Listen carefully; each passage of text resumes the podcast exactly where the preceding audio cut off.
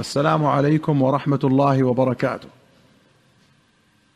أخرج مسلم عن جابر بن سمرة قال صليت مع رسول الله صلى الله عليه وسلم صلاة الأولى يعني الظهر ثم خرج إلى أهله وخرجت معه فاستقبله ولدان فجعل يمسح خدي أحدهم واحدا واحدا. قال وأما أنا فمسح خدي فوجدت ليده بردا وريحا كأنما أخرجها من جونة عطار. جونة العطار خريطة يعد العطار فيها العطور والطيب ويدخرها فيها.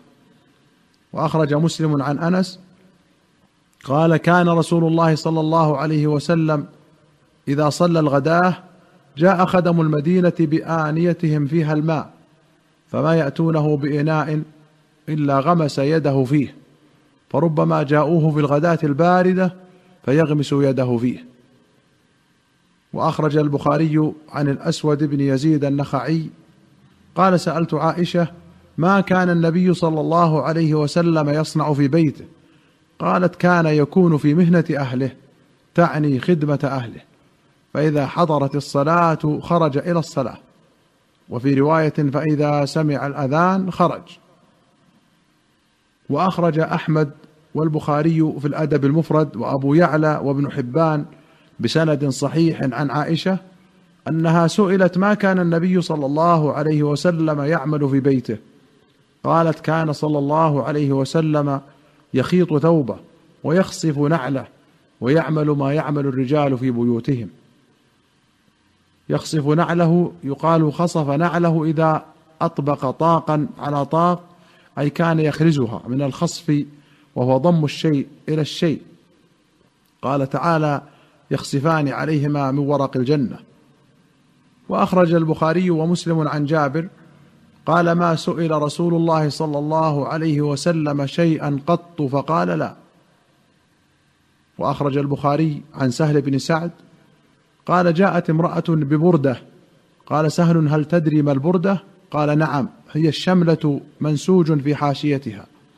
قالت يا رسول الله إني نسجت هذه بيدي أكسوكها فأخذها رسول الله صلى الله عليه وسلم محتاجا إليها فخرج إلينا وإنها لإزاره. فجسها رجل من القوم فقال يا رسول الله أكسنيها. قال صلى الله عليه وسلم نعم. فجلس ما شاء الله في المجلس ثم رجع فطواها ثم أرسل بها إليه. فقال له القوم ما أحسنت؟ سألتها إياه وقد عرفت أنه لا يرد سائلا. فقال الرجل والله ما سألتها إلا لتكون كفني يوم أموت. قال سهل فكانت كفنة. وأخرج مسلم عن أنس قال ما سئل رسول الله صلى الله عليه وسلم على الإسلام شيئا إلا أعطاه. ولقد جاءه رجل فأعطاه غنما بين جبلين. فرجع إلى قومه فقال يا قوم أسلموا فإن محمدا يعطي عطاء من لا يخشى الفقر. قال أنس وإن كان الرجل ليسلم ما يريد إلا الدنيا فما يلبث إلا يسيرا حتى يكون الإسلام أحب إليه من الدنيا وما عليها. وأخرج مسلم عن محمد بن شهاب الزهري قال غزا رسول الله صلى الله عليه وسلم غزوة الفتح فتح مكة ثم خرج رسول الله صلى الله عليه وسلم بمن معه من المسلمين فاقتتلوا بحنين فنصر الله دينه والمسلمين. وأعطى رسول الله صلى الله عليه وسلم يومئذ صفوان بن أمية مائه من الإبل ثم مائه ثم مائه قال ابن شهاب وحدثني سعيد بن المسيب أن صفوان قال له والله لقد أعطاني رسول الله صلى الله عليه وسلم يومئذ ما أعطاني وإنه لأبغض الناس إلي. فما برح يعطيني حتى إنه لأحب الناس إلي. وأخرج الشيخان عن المسور بن مخرمة قال أهدي لرسول الله صلى الله عليه وسلم أقبية من ديباج مزررة بذهب فقسمها في أصحابه وعزل منها واحدة لمخرمة. فقال أبي مخرمة انطلق بنا إليه عسى أن يعطينا منها شيئا. فقام أبي على الباب فتكلم فعرف النبي صلى الله عليه وسلم صوته.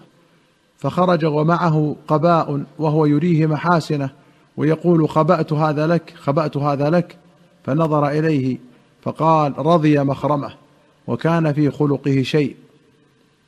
وفي رواية قال يا بني يدعو لي النبي صلى الله عليه وسلم. قال فأعظمت ذلك وقلت أدعو لك رسول الله صلى الله عليه وسلم. فقال يا بني إنه ليس بجبار. فدعوته فخرج وعليه قباء من ديباج مزرر بالذهب.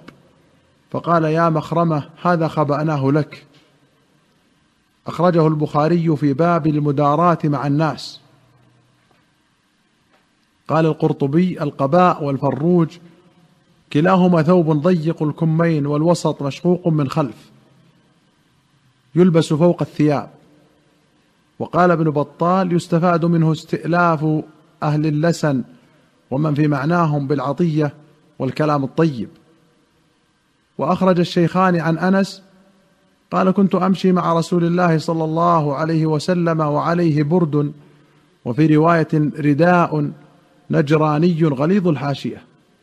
فأدركه أعرابي فجبذه بردائه جبذة شديدة فنظرت إلى صفحة عاتق النبي صلى الله عليه وسلم وقد أثرت فيها حاشية الرداء من شدة جبذته. ثم قال يا محمد مر لي من مال الله الذي عندك. فالتفت إليه فضحك ثم أمر له بعطاء. وأخرج مسلم عن أنس قال انطلق رسول الله صلى الله عليه وسلم إلى أم أيمن فانطلقت معه فناولته اناء فيه شراب فلا أدري أصادفته صائما أو لم يرده فجعلت تصخب عليه وتذمر عليه تصخب أي ترفع صوتها وتذمر أي تتذمر انكارا لامتناعه وكانت تدل عليه صلى الله عليه وسلم لكونها حضنته وربته.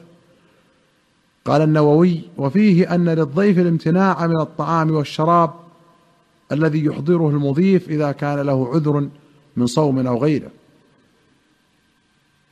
وأخرج الشيخان عن أبي هريرة قال جاء الطفيل بن عمرو الدوسي إلى رسول الله صلى الله عليه وسلم فقال إن دوسا قد هلكت عصت وأبت وفي رواية كفرت فادعوا الله عليهم.